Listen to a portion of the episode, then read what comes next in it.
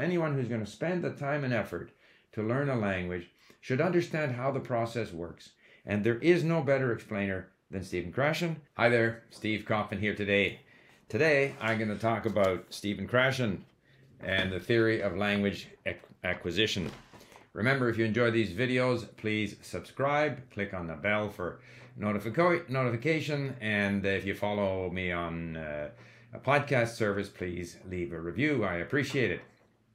So, uh, I mentioned Stephen Krashen uh, in one of my previous videos, and I said that uh, he has put out uh, a book, a Finn book, uh, which really says all there is that we need to know about language acquisition. And someone asked, What is the book? Well, actually, there are quite a few books, and I would recommend that people Google for Stephen Krashen, go to his website, and you'll find all kinds of free material. And I think it's important for people who are interested to learn, you know, a language, interested in language learning, that they understand how the process works. And the best explainer of how we learn languages, in my opinion, by far, is Stephen Krashen. And uh, so I was gonna, I, I thought I would do one or several videos where I walk through some of his explanations about language learning. So, this is a book that I got in Taipei when I was there, I don't know, 15 years ago, and he was presenting there, and I didn't know him, but I listened to him, and it was kind of like a eureka moment, and I bought this book. So, let's just start here. And it's not like I'm reading from the Bible, but almost. So, the principles of language acquisition. First of all, the following five hypotheses, you know, explanations of how we learn, are the core of current theory on language acquisition. First of all, the acquisition learning hypothesis claims that we have two independent ways of developing language ability. One is language acquisition as a subconscious process, and the second one is a deliberate effort, the way we learn in school. And his point is that we learn primarily naturally in a, as a subconscious process. And that the rules and the grammar that we learn at school don't help us very much. The second hypothesis is the natural order hypothesis, which states that there is a natural order with which we're going to acquire the elements of a language and there's a natural order uh, for acquiring certain elements of grammar.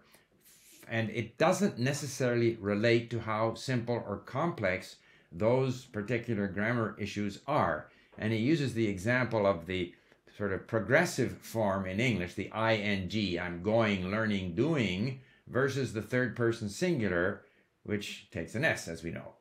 Takes an S, takes an S. So even though the idea that the third person singular in the present tense takes an S is a very simple concept, it takes a long time for most language learners, people learning English, to acquire. Whereas the ing form, the continuous or the progressive form, is acquired very early. And studies have shown that a number of issues in grammar in different languages seem to be acquired in the same order. And it doesn't really matter how much effort is put into teaching these. It's not because something is taught that we acquire it, because there is a natural order. And so the natural order is not based on simplicity or complexity, it's immune to deliberate teaching. And so the and the, the corollary in a way is that you know the natural order is not the teaching order so you may still teach different things, but it's going to be acquired according to this natural order. The third element of his language acquisition theory is the monitor hypothesis. And the conscious sort of teaching of the language creates in us a monitor. Here are the correct rules. Here is how the language is spoken. But he makes the point that the monitor, our knowledge of grammar, can make only a very small contribution to language acquisition because there are so many rules of grammar and so few people who know all the rules. The idea that the learner will know the rule when he or she needs to use it, will remember the rule, if the learner spends their time and effort on thinking about the rule, and I'm about to say this now, let's think about the rule, is this correct? They won't be able to speak because it's just simply too difficult to do while speaking. So the monitor, if anything, can actually inhibit speaking.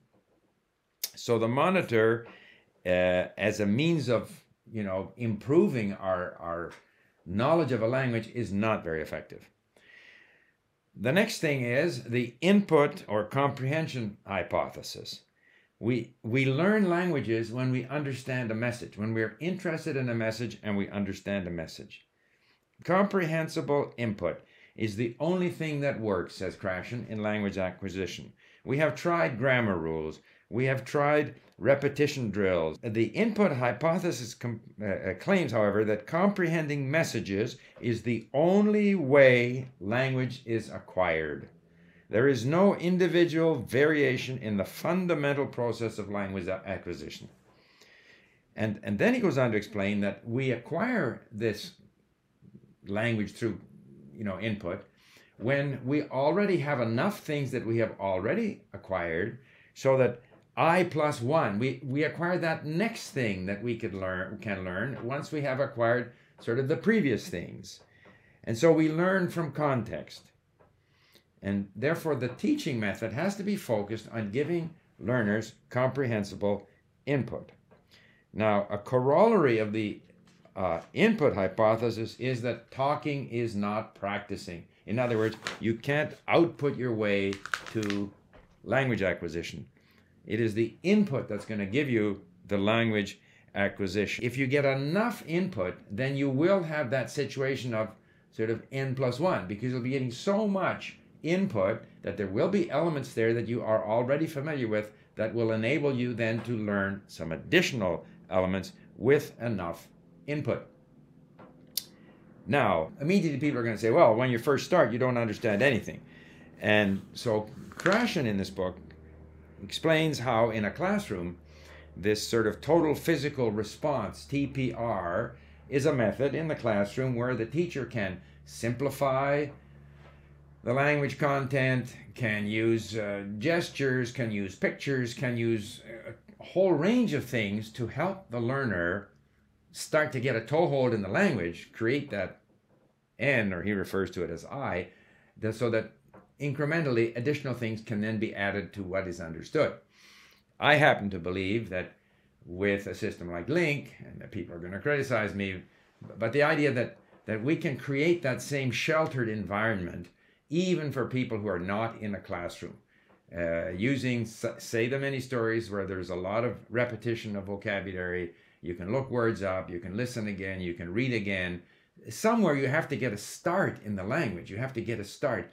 Initially, nothing is comprehensible. You have to start to acquire little bits and pieces so that you can then build on that with additional things that start to become comprehensible. And so the complexity of what you're listening to gets greater and greater as you're able to expand into new domains. I, I, I think I'll stop it there. He has a lot of research to back up what he's saying.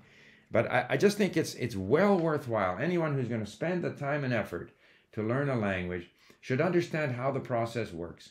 And there is no better explainer than Stephen Krashen. So whether it be this particular book or whether you simply go to his website and download all of the free material that's there, I'll leave a link in the description box. I, I very much suggest you do it.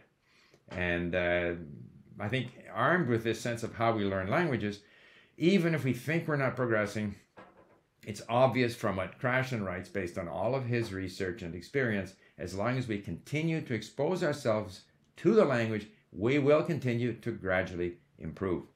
Okay, I thought I'd just bring you up to date on, on uh, where you can get some more information about Stephen Krashen because there were questions about that.